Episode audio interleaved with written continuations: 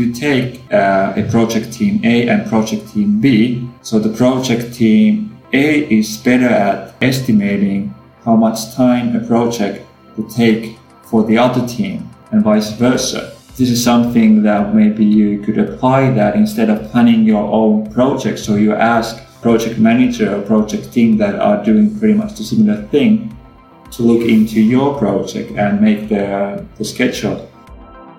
Hello and welcome to DevOps Sauna. Norman Kerth, who is known for project retrospectives, has said Regardless of what we discover, we understand and truly believe that everyone did their best job they could, given what they knew at the time, their skills and abilities, the resources available, and the situation at hand. The problem is that being incomplete is something inherent in being a human, and this incompleteness permeates to our everyday work. One way this is seen is through what's called behavioral biases, irrational beliefs or behaviors that can unconsciously influence our decision making process. We invited Eva Höglin Atlassian software and product management expert, and Markus Kanerva, a behavioral consultant and a senior lecturer in my alma mater, Laurea University of Applied Sciences. It's a fascinating journey to how we think and behave and what we can do about it.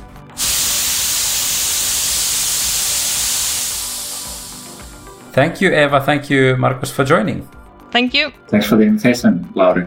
I remember when we had this um, initial talk with Eva about this this topic, it almost came up by accident. Like we were having a chat with Eva on sporting things, like okay, what should we talk and what is Eva's area of expertise, and then we sort of found out that both of us are interested in behavioral economics, and Eva has been doing her lessons uh, in, in some other part of literature and I have read my books. And then we figured that, hey, how about we do something like that? And for a long time we were thinking what the headline would be.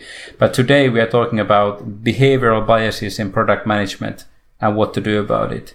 And uh, the audience who are listening to this, don't worry about if, if behavioral biases doesn't ring a bell, it will become evident in the course of time. Suffice it to say that behavioral economics is, is much more than just biases, but biases is probably the, the approachable way because we can make it easily understandable what kind of glitches people have in their way of thinking and then how to make people aware of those misconceptions and, and maybe how to do something about them. And um, our today's episode has been organized in such a way that Eva has kindly identified the real life settings where she has seen those biases or that there is a possibility that the bias can completely lead the situation astray. And then we are going to have a discussion about that. And Markus, naturally, you're going to bring in your subject matter expertise, as you said, not from software engineering, but from the behavior of, of people and organizations. So without further ado, maybe we go directly to challenge one, which here is labeled as judging on the optimal set of new products or features. And I'll hand over to you, Eva, for introduce that in detail. Hmm, thank you. And those five challenges, they actually follow a kind of, it's starting with, uh, I mean, defining the products and then it goes along with implementing and delivering products. So it follows like the delivery, the software delivery life cycle. So we're starting in, in when you're in step one of this journey. So we, we have the pro, the busy product manager and he's trying to get the new product roadmap ready but as we all know, as you become manager, you become increasingly busy. So there's back to back with uh, important meetings. He's, he's rushing. I mean, his experience, he has done this plenty of times. So he's tweaking and adding and trying to, to get these product and features as best as he can.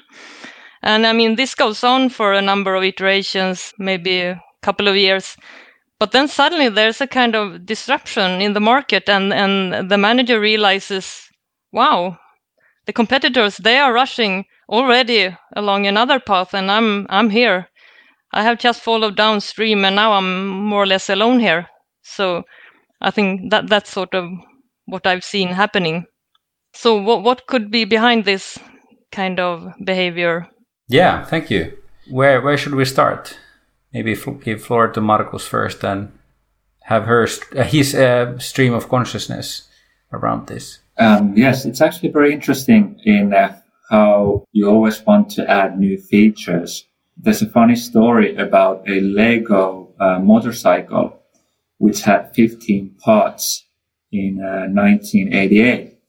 Uh, and if you take the similar Lego uh, motorcycle today, or at least in 2013, uh, it had 29 different parts. And this means that back in the late 80s, you were able to put the pieces together without any, any, any guidance or, or, or notes. But today you need to have some kind of instructions that you can, you can do that. You are definitely not alone with this type of, uh, we could call it as a, as a sickness kind of, uh, where you just keep on adding features and features. It's, it's quite natural because you don't want to, you're kind of like, um, you see what your competitors are doing and they're adding features and you want to keep up with the race. So you end up actually doing pretty much the same, same product that everybody, everybody else is doing. And that's quite natural because we don't want to have a feeling of regret. We don't want to regret that we missed out a, a feature there that somebody really wanted there. And uh, it's also uh, very natural that when you get feedback from the users, you just add those on because you want to, you know, be customer orientated or, or user orientated. But by doing that, you actually might end up doing something that is not anymore user centered or user orientated.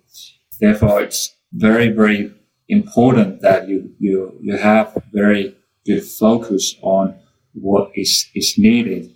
Back in the days, Henry Ford said, or uh, it, it has been said that he, he told that if he had asked his consumers before he, he started manufacturing cars that what, what the consumers wanted, so they would have answered that, well, we would like to have faster horses.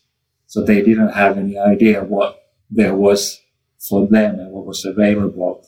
So in that sense, the product manager should have also um, a clear vision what he or she is doing. So here are just some thoughts about this uh, about this challenge number one. Yeah, I remember this. I think it was a cartoon where where somebody had lost their keys and uh, the guy was walking back and forth in the street and looking for the keys and uh, he was looking at those keys under a, a particular lamp post in the street because it was nighttime and uh, it was pretty much dark and there was one lamp that was lighting a certain region of the street and and then somebody came up to him and and I was like, okay, what are you doing? And he said, I've lost my keys. Then the other, the stranger asked, "Do you know if you lost them under this particular lamppost?" And uh, he answered that, "No, I didn't lose them here, but but here is enough light so I could search them from here."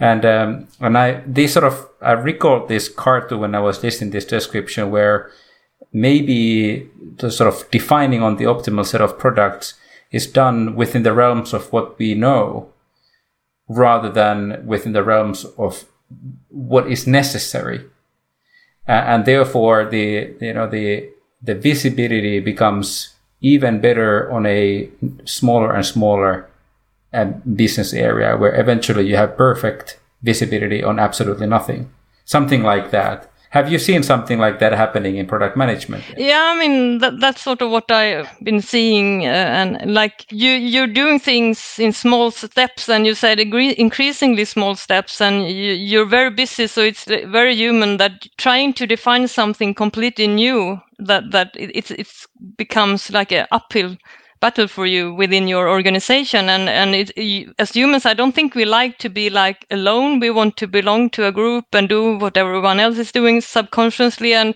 i'm thinking about the car industry and like the the electrical vehicles that we see now the surge in demand and everyone want to go there. But there was a lone player and i think many didn't think it would succeed or go that way and they didn't want to change their big uh, i mean developing hardware and tools for the product factory lines and production. It's a huge shift to change from diesel or gas engines to to electric vehicles. But then suddenly everyone needs to go there so so that that kind of um, I, I think you you you need to dare to go uphill dare to surround yourself with people that don't always agree with you.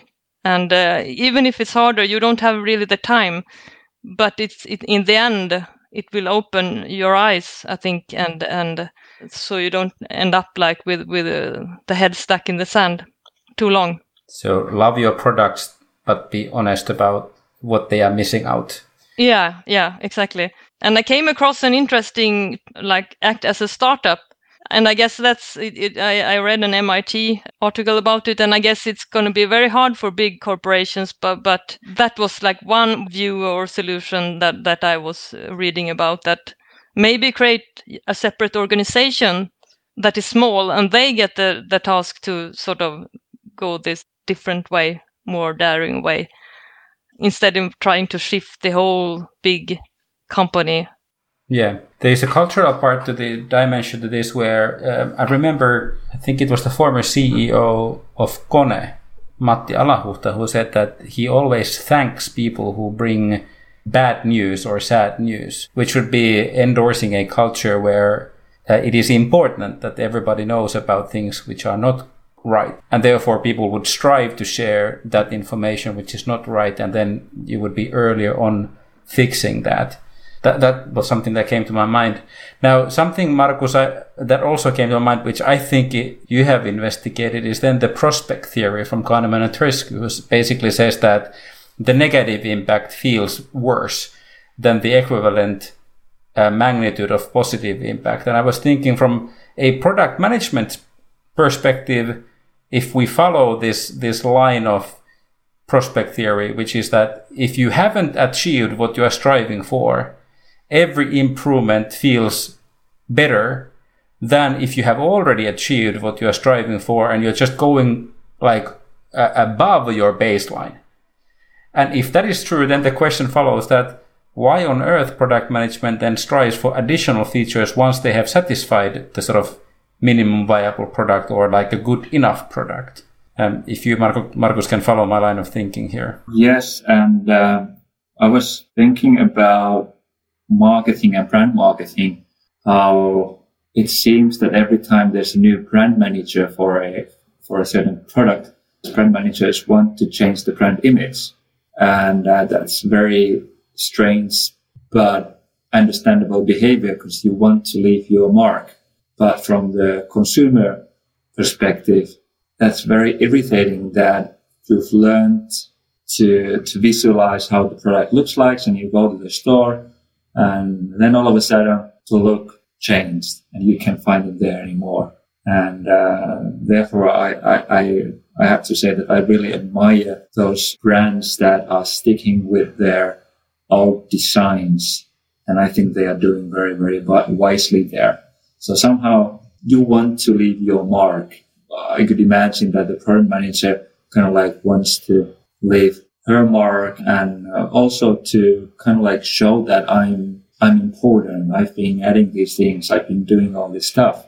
We know from World Bank, those type of development banks, they just keep on kind of like the managers that they keep on uh, sending money out for that's how they have been ranked, how much investments you give or how much uh, aid you're handing over. So there's like no, there's no incentive to cut back. So maybe you, you should look into the incentives of product managers. Are the best product managers those who add features? Or is that kind of like the culture that you have or the ones who are doing nothing? So it feels kind of strange that the best product manager was the person who didn't do absolutely anything with the product. Just stick with all the all, all features and so so I guess you getting my point. Yeah, I mean, I, I, that, that's definitely an interesting view, and uh, and also thinking about. sometimes maybe also we have a lot of engineers and especially of course within software and hardware development and maybe they think i mean they are technicians they love uh, new technology and techniques and maybe they overthink what people would like in terms of technology and maybe people want something stupid they don't want like tools to improve their sort of business performance. They want stupid games instead. I mean, like I'm thinking that you should also use as as even if you shouldn't just lo- listen to the users as you mentioned with Ford that they wanted a horse driven car. But still try things with real use techniques as user personas. Try to imagine who are users and try early testing of, of, of your ideas on real people because maybe they would just they will hate what you are suggesting if you put it in the hands of them. So people don't as we are talking about today people don't behave rationally so they they, they don't want this super technique feature but they want something funny. But that, that that's also very understandable that engineers want to add things. So i would say that we people as uh, kind of like as a human race, we like to play, we like to invent, invent things, we like new things.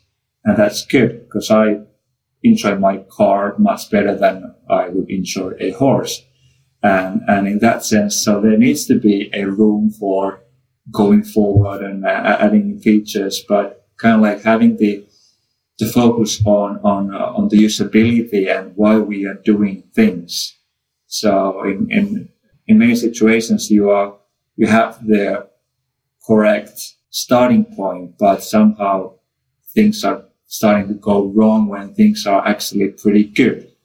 So you need to have this kind of like a sense of knowing that when we need to shift big again and not just being incremental anymore. I remember Daniel Kahneman was talking about this phenomenon that when you ask a question from somebody and if they don't understand that question, then they will replace that question with an easier version of the similar question that they can respond. And then they answer that question instead. And that can be very, very treacherous for pro- product management who wants to get like realistic feedback of the people and people are genuinely trying to do their best and trying to answer the question, but they just are not aware that they are not answering the question that was prompted. And if you turn that thing the other way around, so a lot of time people are asking whole different question than what they are actually looking for to get an answer. So kind of like we go and ask like, what are you doing tonight? Instead of saying that I would like to go and play tennis with you.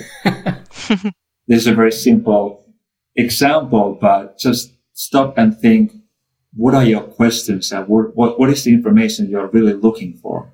And, uh, maybe you should really think more how you pose your questions and what is your real questions and, and not, not just saying that you should go directly to the point, but saying that just, just like think what you want and what you're really asking. So I think that could uh, make the communication a lot more effective as well. That's a wonderful segue for our second challenge, which uh, where we put our hypothetical product manager um, in the role of trying to convey the product roadmap to their teams. Yeah, I felt like really trying into the next step. Then we we now heard the challenge of producing the roadmap, and then we come to the let's now uh, the the manager is really enthusiastic and come up with a really good roadmap, and let's let's bring this to the teams now who will implement this. Uh, and you tell it. I mean, you have all this information in your head you gathered throughout the period you you prepared the roadmap, and you you tell it, and you you you maybe bring a presentation you have prepared uh, or specification. But then you're really really surprised because people have only picked up a fraction of what, what, what you're trying. I mean all, all the information that's in your head it, it's not what's coming out and it's not definitely what they are picking up. I, have seen this very very clearly. So uh, this is a real challenge i think that people have limited how they pick up what your information is. So that's sort of the next challenge. I'm I'm actually jumping to the solution for that uh, in in a way because what you should be doing is is keep on repeating the message over and over again. So we tend to think that after we've said something once or maybe twice, so we think that the other end understood what we meant or they are able to recall it uh, perfectly. So you need to maybe not use the exact same words, but keep on repeating what is, what is your main message and, and, and what is your plan. The other issue here could be that if people were not part of part of the solution, if they were not part of the plan, so they might uh, behave in a, in a way what we can call not invented here bias. So it, it's pretty self-explanatory, but if somebody else came up with the solution or with the plan, so we tend not to stick with that plan because we were not part of creating the plan. Back in the days, I had some ideas for a startup and I, I discussed with, uh, with some of my friends who were working in startups and I asked like, so should I keep the idea with myself or kind of like discuss it about with other people? And the advice that I got was just, just, just go and discuss and talk. People have their own ideas that they love and, uh, they don't, they don't steal your idea because they didn't invent the idea. And, uh, afterwards I, I, I came across some studies about the topic that dealt with this not invented here effect. And I was like, yeah, okay, now I remember what my, my friend was telling me. And I think that's, that's pretty, that's true, but we still tend to think that somebody will steal my idea. And uh, I think this not invented here. We can use this, this bias as a, some kind of like an insurance that we go forward with our, with our, our, our ideas and, and, and share those and get some feedback and, and make those ideas even even better. You could again flip the table and ask what like what could a product manager do to uh, sort of encourage people to adopt their idea? Like, are there some psychological devices that they could like consciously employ to to circumvent that not invented here? I'm sort of thinking, and it's something I read in a book but it's like you have to to evoke their emotions i mean if if i mean i've seen film clips where where you you ask people to watch a number of players like in, in, in a football game whatever and then behind a gorilla a human dressed as a gorilla is is is there as well and they don't see it. That they're so sort of focused on looking at something that they were expected to look at. So they don't even hear or listen to anything else. So if you could make them snap out of, of uh, and, and don't jump to conclusions because maybe they hear your start of what you're saying and then their brains trying to find, uh, okay, what do I know about this? And then they jump to a conclusion about something they believe is what you're trying to tell, but it's, you're trying to tell something completely different. So to to the emotions get it get it very vivid the the energy and as you obviously said markus that they should have been part of it in the first place because then they invest in it emotionally and feel like it's their own idea maybe even so that's something i have been thinking about a lot I was also thinking how to. It probably sounds naive when I say that, but how instead of telling what you have in your mind, how do you structure that information sharing in a such a way that people discover it themselves? So let's suppose for a moment that you are a product manager and you have your backlog and you have like so and so many items in a roadmap and you probably have even built your release like this release is going to include these features. But how about you would turn it around and go back to your team and say, okay, you have to define what's in the release, even though the fact is they are not but purely for the sake of engagement and, and buy-in and commitment. It's like, here are the features, like go, go figure what they mean. Here is everything you need. Work together, work in, like in smaller groups and then put them in the prioritized order, for instance, because in order for somebody to put something in the prioritized order for the sake of argument, it re- requires them to comprehend them in a, in a relatively deep detail before they can make any decision on whether that is more important or that. And then then you probably get your teams back and they say, okay, we think this should be the order. And, and no, we think this should be the order. And then the product manager might, well, in, in the best case, they might even learn something new that they hadn't been thinking before. But again, I'm probably speaking against my better knowledge. Maybe something like this is already a product management practice.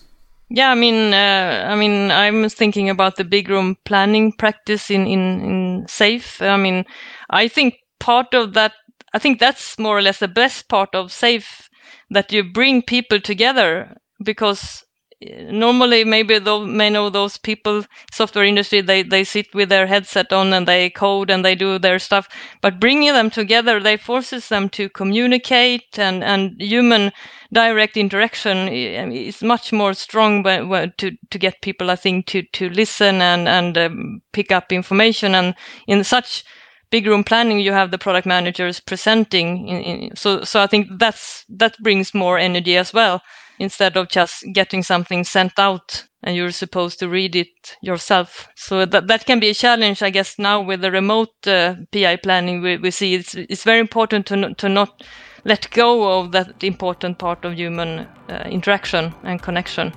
I think in in that setting. Hi again. Changing the way of working in a large enterprise is challenging, especially when it comes to habits and culture. In her talk, Eva refers quite often to SAFe, Scale Agile Framework. If your teams want to become better in product management, or if you want to adopt values, principles, and practices of Agile Framework in your company, I'd like to refer you to Eficode Consulting and Academy practice. You can find the links in the show notes. Now, let's get back to the discussion. I remember one study which was completely unrelated, but it was when you take people who participate, basically, they go to a concert to listen to music, a live music performed by the original band. And some of those people have listened to the album before and they like they know that music from the album and then some of those people hear it for the first time and then in the live performance there are going to be glitches in the performance that don't exist in the album. So the recording is inevitably more perfect than the live presentation. And if you then look at the reaction of those people, and I don't remember which was the method that they used, but you could basically observe their reactions as to the to the notes that were not in tune or mistakes in uh, lyrics, which would be obvious, or anything like that those people who had heard the album before did not react to those glitches in live performance as strongly as those people who didn't. The interpretation was that they were they knew what they were expecting and uh, the information and uh, the memory that they had from the album sort of real time mixed with their perception of the live performance and if that is true, then it follows a question that if you want to convey something, maybe you should just talk it through and record it in a like a half an hour conversation, like a monologue. But turn on the record and say, you know, we're going to have a meeting next week and they have an important decision to make. So let me just go on stream of consciousness and explain what we're going to do. And then just let it come up. Let it come. Record it and send it to people. And when they take their dogs on a walk or whatever, when emptying the dishwasher, they can listen to your monologue. And when they come to the meeting, they have already been exposed to the substance and they have had been able to do sort of um, unconscious deliberation or anything like that. And they would, they would be able to approach that content in a different way. And for, given the technology, like, I mean, it's incredibly affordable to do something like this. Everyone has the mechanics to do it. Markus looks like uh, he's thinking a lot now. Yeah, I'm thinking a lot. I'm just thinking that that, that sounds basically a, a great idea, but I wouldn't want to spend all my evenings walking my dog and listening to my boss explaining something that he will explain next day. So there could be kind of a reactance process starting up and uh, I might end up doing the absolute opposite thing. But, um, but yeah, theoretically, yes, would work perfectly.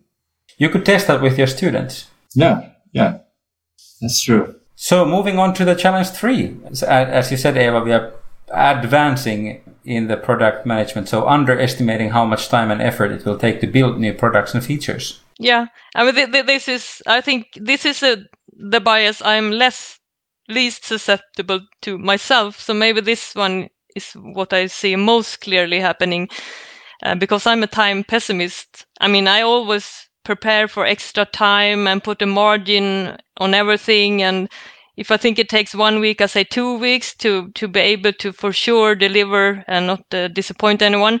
But everyone, they are really underestimating how much time it takes. I mean, as you say previously, Markus, that people like to do new things, they like to innovate. I mean, they, they jump on these new features and they tell the product manager, yeah, it, it'll only take me a day to do this. I mean, this, this is really something that's easy to do. And then, hey, do you really think it's just one day? I'm always asking, you know, this will affect uh, these 10 existing features you know we need to do this API integration or this documentation and we need to regression build a regression test or rebuild whatever. Will it only take eight hours? Oh, maybe not. And then they and then next feature, same thing. Then I start. I don't want to repeat this again, but do you really think it only takes one day to do this? But because the product manager, they want to believe them, because we all know it's very expensive to build new products and uh, it would be very nice if it was quick and and cheap. I'm really surprised that it happens all the time with the same team repeating and repeating. So, Markus, do you do you have any thoughts about well, this uh, bias?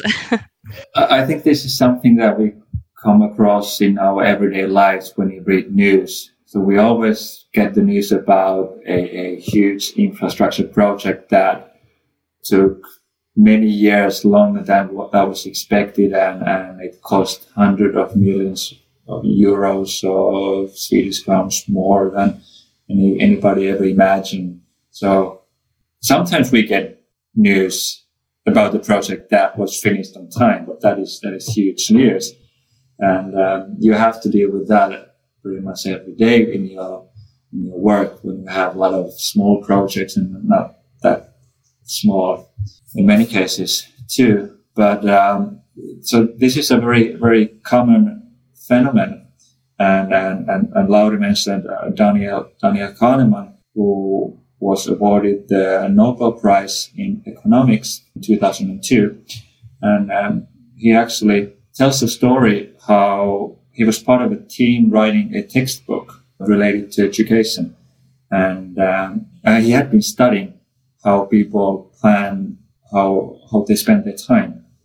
And um, however, this group of writers they were not able to plan correctly how much time it would take to finish the book. Well, what actually happened was that they never finished the book, but but what what they have what the what the researchers have learned is that if you take a project team A and project team B, so the project team A is better at uh, estimating how much time a project will take for the other team and vice versa. So this is something that maybe you could apply that instead of planning your own project. So you ask a project manager or project team that are doing pretty much the similar thing to look into your project and make the, the schedule. And um, there's um, there's a bias called uh, overconfidence and also our optimism, which explain explain why this happens. So we are over optimistic in, in, in, many many situations how we how we use our time, but in, in also many other situations. But I think that is very good for for for the humankind that we have been optimistic in, in, in several situations. I mean, if you just take the base rate for any startup, and, and apply that information. So we would actually have zero startups. So we need to have this optimism or, uh, always within us. Yeah, I mean, I, I, I, like what you say there because, uh, I mean, we have a bridge between Sweden and Denmark, and I'm sure it wouldn't have been built if we had, had looked at the original time plan and, and budget. So I'm, I'm kind of I mean, I, I, really agree with you. Sometimes you just need to go, but sometimes maybe you need to. I mean, some practical things solution I've seen is that I mean, if you look at the velocity of the team, what has been the historical, what have they been delivering in the past? In, in general, how long time does it take for them to build a feature? So, looking at historical figures could help you to overcome this because sometimes you really need to get things done with in a kind of time frame and and and also to apply a kind of budget. If if we believe this is a business case for this feature this is how much we will earn. So and we we believe it will take a certain amount of time to do. If we do that triple that time it will not no longer be worth doing. So then it's good to have very very frequent communication back to the product manager uh, from the team that okay we, we we got into this technical difficulty and we think it will be twice as expensive. Should we continue or should we just maybe it wasn't such a good idea in the end, depending on, on the cost. Yeah, and, and, countering that, I mean, there is a pure financial way of countering that is, is doing the sensitivity analysis. Like imagine that you spend this much money and time on this and imagine that it would yield this kind of returns. And if you estimate pessimistic minus 20 figure, minus 20% figure on the returns, and then you are equally pessimistic on the, the other side, then would it still make sense? So basically you can look at like how badly a project can go for it to still make sense. And then, then look at like, okay, how, how could you live with those numbers? And I remember another unrelated example about there's this uh, net promoter score figure, NPS, which every one of us have exposed. Uh, like all the companies always want to ask at in the in the range of one to ten how likely you would recommend this company. And people are generally like awful at estimating their future behavior. They are much better at estimating their past behavior because it, like for the fact it has happened. So you could ask like, why on earth anyone would ever want to estimate a project? You should rather ask, I think some, either of you said, given something like this happening in the past, how long did it take? And then you would have to come up with an accurate evidence of a similar project rather than trying to put your, your best effort down. But I think it generally has to do with the fact that people are pathetic at uh, estimating their future behavior. And, and I, I, think, uh, I mean, th- this is at the core of agile development as I've seen it and experienced it throughout the year, because I really believe in those principles that you, you, you don't plan or estimate a big project in advance if, if you can avoid it because you, you want to get started because it's when you get started that's when you get into the really difficult parts. You, you cannot imagine that in advance that i mean who know, knew about this pandemic or who knew about any other big disruptive happenings.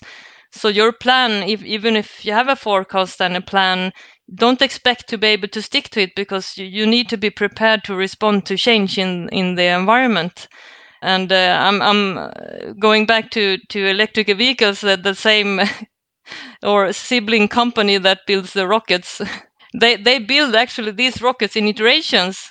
They, they build it and the first iteration, they, they, they let it go off and then it comes down like rapid unplanned disarray or disassembly. As i learned it, it is called and it just crashes.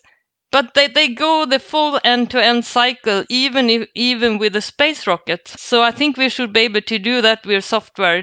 It, iterate frequent feedback loops get it started. Then you will get the feedback and you will be able to adjust and not do some, something big and try to sort of plan very rigid plan in advance. I, I, I agree. I agree, but I would like to remind also about an effect called the sunk cost effect. And this is this is kind of like an evolving process where you start with your project and you plan, okay, we will put 10 million euros for the project and it will last two years. So after two years, you've spent 10 million euros but you haven't finished what you were planning. And you think, oh, we've put so much money and so much energy and we are very, very, very close. So let's, let's go for another year. And you go for the third year and you put a couple of millions there. And, uh, well, you know, the features, things and all this, what we have discussed happened. And after the third year, you're just like, we got so close again, but we really need to put another million here. And what happens that at the end, when you get the thing done, hopefully. It took double the time and double the money. And, uh, and maybe you should have stopped after year two and start doing something else, which maybe would have been financially a better deal and more fun for everybody because you are not just working on a topic after year after year. And this is the one reason why sometimes it is wise to have a new CEO because the, the new CEO, if it's coming outside of the, of the company, uh, he's not in love with any project. So he can stop financing those projects where you have this sunk cost effect. In those situations, it actually can, um, can be a wise, wise move. But, uh, and in that sense, you know, you should take a pause and look how much you spend and really think like, okay, should we stop doing this? Is it really going to the right direction? Could we use these resources for something, something else? And uh, I'm pretty sure we all experienced these type of projects. We, we all have. Yeah, definitely. Yeah. Yeah. Great. Moving on to the second to the last challenge, which is a large set of dependent teams, large scale cooperation, and complex processes slowing the deliveries down. Yeah, this is something I'm, I mean, the, the recent years been thinking a lot about because I've, I've seen organizations and been part of them myself. I mean, you, you, you, you follow the, the mainstream, you, you scale your agile way of working, you, you, your platform is uh, state of the art, loosely coupled services uh, and uh, you practice DevOps, you, you do everything right based on theory and practice. But some, but still, it, it's there's so many dependencies. You you sort of get stuck. You you you get tangled in in, in the team A need to deliver to team B, who need to deliver to team C, etc. And then it's it's just slowing down.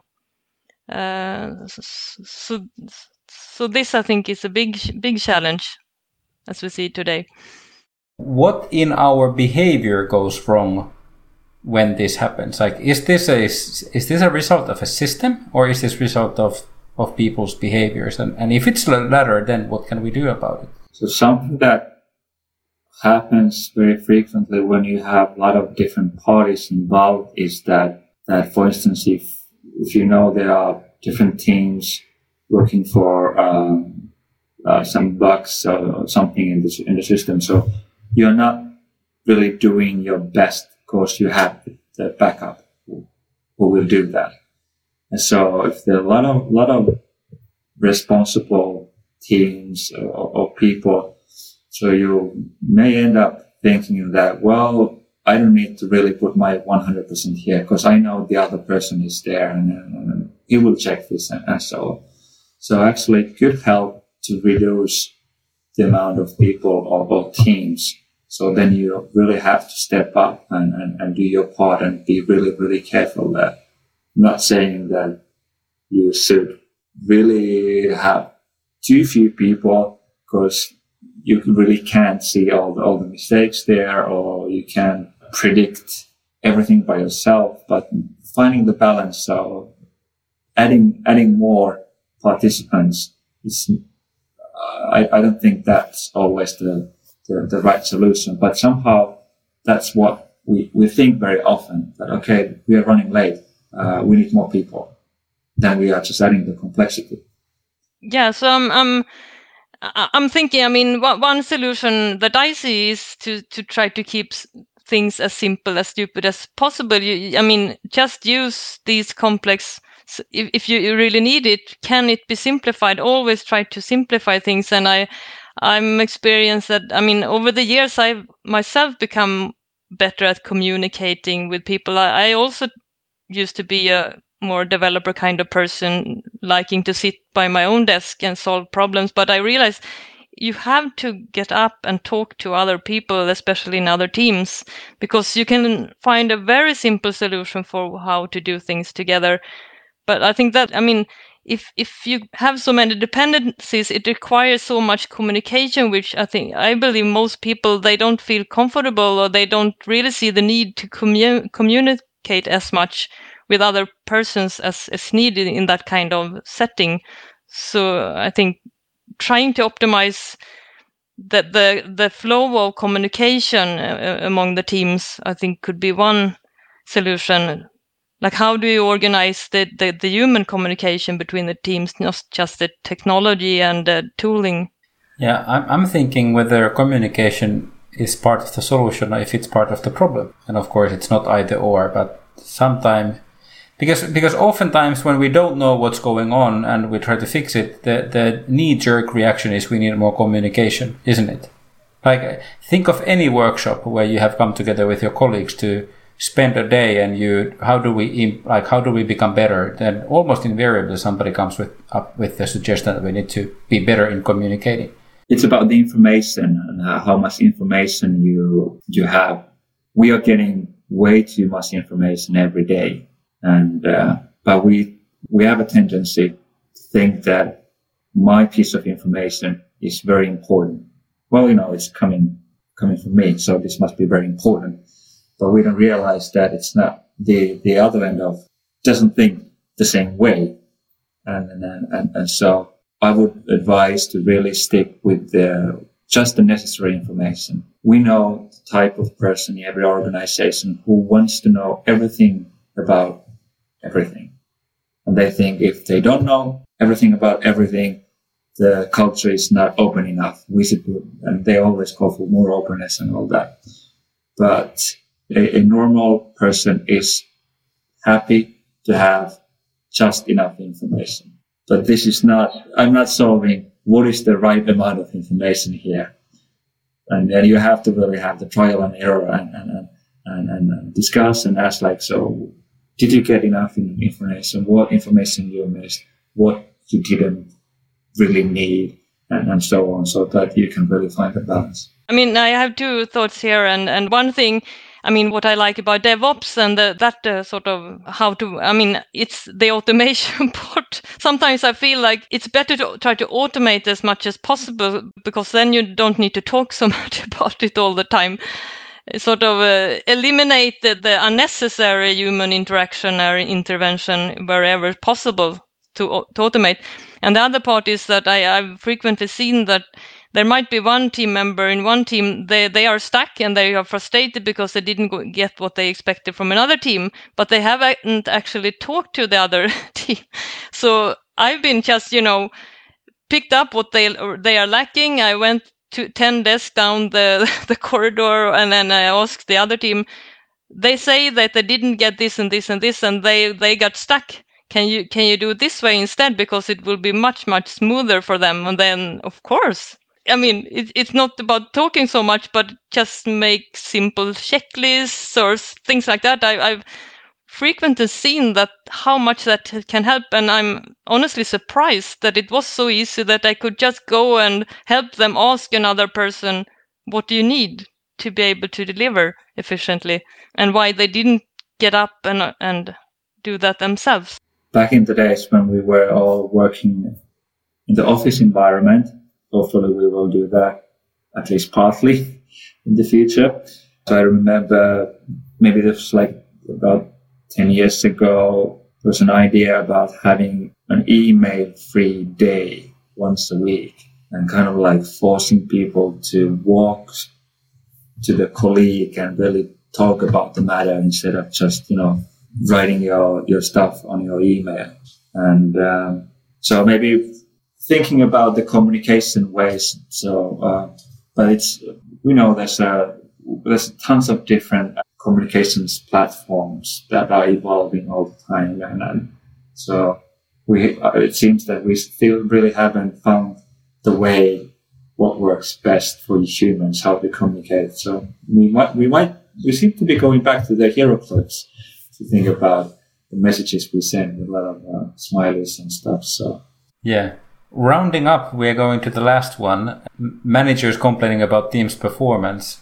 So let's let's go that through and uh, and finish this off on time. Yeah, this is something. I mean, the team is in the, at the core of agile development, and it's it's it's correctly so because I mean, if you have a team of, of motivated individuals, they have the right set of tools and support that they will perform brilliantly but it sometimes doesn't happen. And I, I, I mean, you hear, hear team people asking why aren't they self-organizing? So why aren't they delivering as expected? So, so I've seen that frequently. So any thoughts from you there, Markus, on what can be at, at play here? There's a rule called regression to the mean, which means that a team or a person might be overachieving for a certain period of time, but at the end they will come to the mean level. And um, this could explain partly this phenomenon or, or this insight that you were explaining that maybe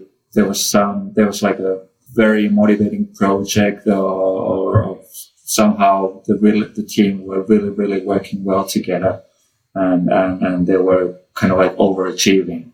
And then, then when the next project comes, so they actually just performing normally. And it seems that they are underachieving at, at that point of time. Yeah, that's true. I mean, that's a really good point. It also reminds me of another uh, well-established. I don't know if it. I don't know if it's well-established fact, but at least has to be quote, quoted often. Is that a square root of the size of the team performs fifty percent of the work. So if you have a team of nine people, then three people will do fifty percent of the work, and six people will do the other other fifty percent of the work. And well, it doesn't sound it doesn't sound too bad when you have reasonable size of teams. But imagine that in department level, like you have a department of 100 people and you're saying that 10 people will do half of the work. And that is quite astounding. and I don't know if that, to what extent this holds true linearly between different sizes of teams, but that can be one that, especially when you think about the maturity, you just end up having more people in a more complex setup, and uh, and due to the many reasons, the productivity condenses to fewer individuals. That is probably as much a management issue than for, from the formal management as it is a, a, sort of behavioral issue from from the team itself. But that also came to my mind. In, in behavioral sciences, we study a lot, lot of situations where you spend enormous amount of resources to, for instance, developing a vaccine. It could take billions of euros. But what you don't spend time and energy is how you invite people to get the vaccine. So what comes to those, those themes, teams. So, I mean, a lot of situations, the 99% is not enough. It's, it's, we are close, but we really need to have the 100% done also. So you really can't sack those six people out of the team of nine. Yeah. Correct. But that, that would be the traditional stack ranking back in times, wouldn't it? Yeah. Which has already been debunked and uh, sort of dismissed for a long time ago. Yeah, I mean, uh, and for personal reason, I've been very interested in sort of what the cognitive, I mean, how, what, what is motivating people? Because people are motivated by very different things. They're, I mean, I'm very motivated by getting things done. I'm I'm not so interested in what I'm actually doing because I feel very proud when I do when I have, have it done. But some other people they get motivated by doing making a difference. I mean, I'm I'm building a great product here, and it's going to make a huge difference, and I'm important here. So so it can depend a lot what what people make people actually do the work, and and some people are maybe a bit lazy when it comes to more admi- administrative tasks and and documentation. They are brilliant when you ask them to put down a piece of code, but ask them to do anything else, and it's going to be a real, real challenge. But they are, might be very valuable to the team performance as such, like in the bigger picture. So maybe we leave that as an enigma for for all of us to try and figure out how to get teams self-organizing or not perform. This has been a fantastic conversation. Uh, it feels reinvigorating to remind myself of all of this um, after so many years of studying. So Thank you, Markus, for joining. Thanks for the invitation. Thank you, Eva, for, for putting all of this together. And I think we have a great combination of, of uh, sort of underlying theory of people's behavior and also what, what really happens in product management. And we'll be putting all the referred content or referred papers in the show notes so people can then refer more information on, on whoever was ever mentioned in this. Thank you. Thank you very much. Thank you. You too. Thank you for listening. I'm sure that the discussion raises a lot of thoughts. You can find links to the social media profiles of Eva and Markus in the show notes, alongside the referred books and other materials regarding the topic. If you haven't already, please subscribe to our podcast and give us a rating on your platform. It means the world to us. Also, check out the other episodes for interesting and exciting talks. Before we close off, I'd like to give floor back to Eva and Markus to introduce them properly. All I have to say to you now is take care of yourself and be vigilant of your biases. My name is Eva Höglin and I'm an Atlassian expert consultant at Eficode. And I have many years of experience from software development. And I think I've been having all roles you can imagine. I started out as a developer and then team lead, scrum master, line manager, project manager, product manager, product owner, and delivery manager. So I've been very interested in learning new things and trying out different uh, roles. And uh, besides that, I always been very interested in in processes and i mean throughout the years many different software processes and methodologies has emerged and i always jump directly onto them and then i'm you know trying to introduce them and then i realize i'm sort of alone here in, I'm, I'm running and i look back and people are not there and that's why i'm become increasingly interested in human behavior and why is it that they don't listen to me when I tell them, and I start running. So that's sort of, um, in short, who I am and where my interest is, lies in this area. Hello, everybody. My name is Markus Kanerva. I'm a senior lecturer at uh, Laurea, which is a applied science university here in Helsinki, Finland area. Been studying, teaching, and applying behavioral sciences and um, behavioral insights the past eight years. And um, I have to admit that I have zero knowledge about software engineering.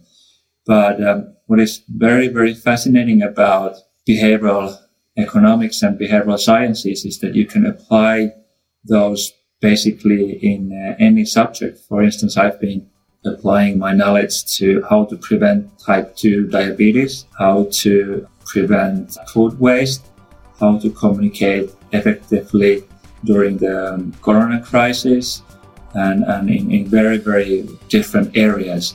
So I was uh, very happy that Lauri invited me to chat about um, software engineering as well.